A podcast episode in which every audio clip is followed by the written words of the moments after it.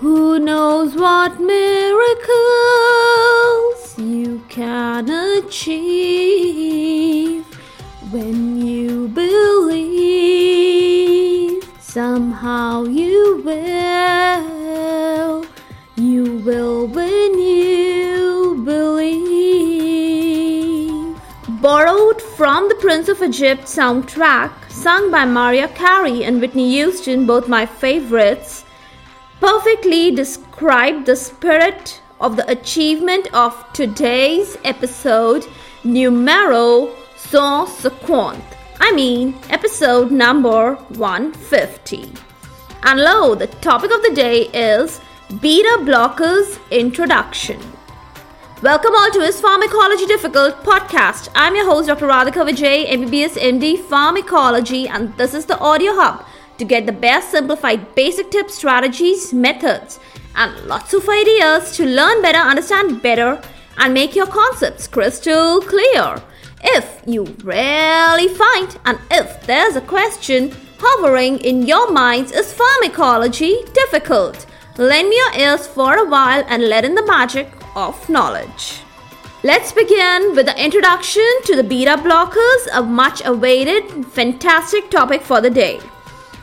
Well, beta blockers, they are very useful drugs for the treatment of hypertension, ischemic heart disease, congestive heart failure, and certain types of arrhythmias. Their most specific and special characteristics that make them so useful are First, specificity for the beta receptor like beta 1, beta 2, and yes, beta 3 also. Second, they have intrinsic sympathomimetic property. Well, few of them definitely have, some do not have at all. Third, they have the capacity of vasodilatation. Fourth, they have specific and special pharmacokinetic, pharmacodynamic properties. And fifth, they have varied lipid solubility properties. The most important non selective beta blocker is propranolol, and yes, it is the prototype drug. It has a great affinity to block beta 1 and beta 2 and little less for beta 3 receptors. The highly selective beta 1 blockers they are metoprolol, atenolol, acebutolol, bisoprolol, esmolol, etc. At high concentrations, they do block beta 2 receptors.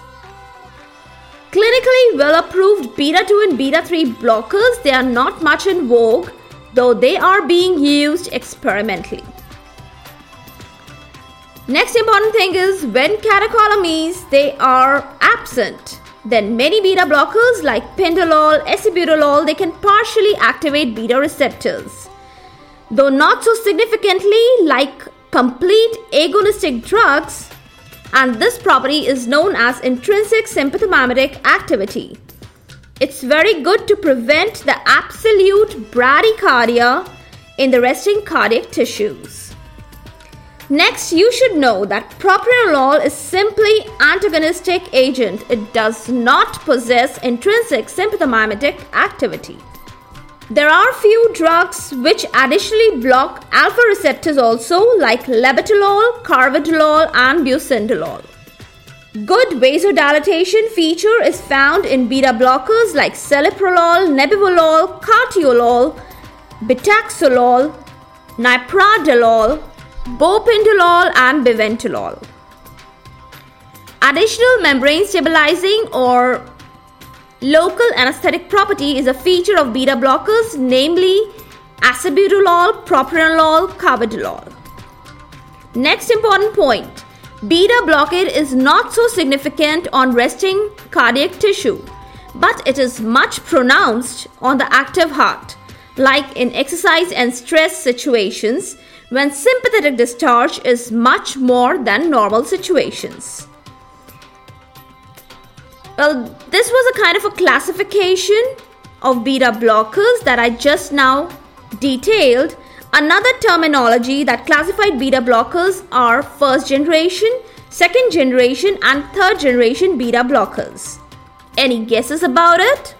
Well, let me elaborate on this particular point. The non selective beta blockers, they belong to the first generation. The beta 1 selective blockers, they belong to the second generation. And those drugs which possess additional characteristics related to cardiovascular system, they belong to the third generation.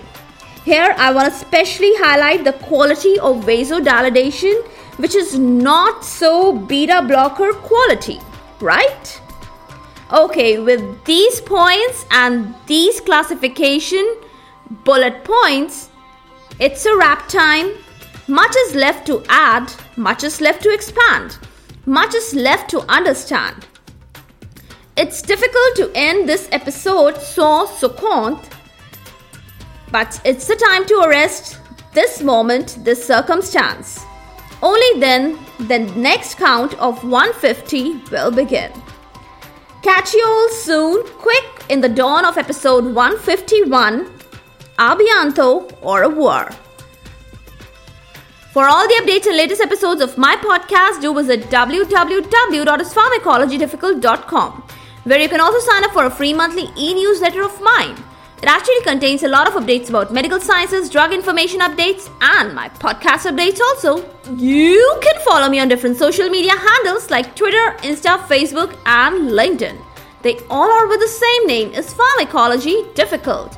If you're listening for the first time, do subscribe and follow whatever platform you are consuming this episode. Stay tuned. To rate and review on iTunes, Apple Podcast. Stay safe, stay happy, stay enlightened. Thank you.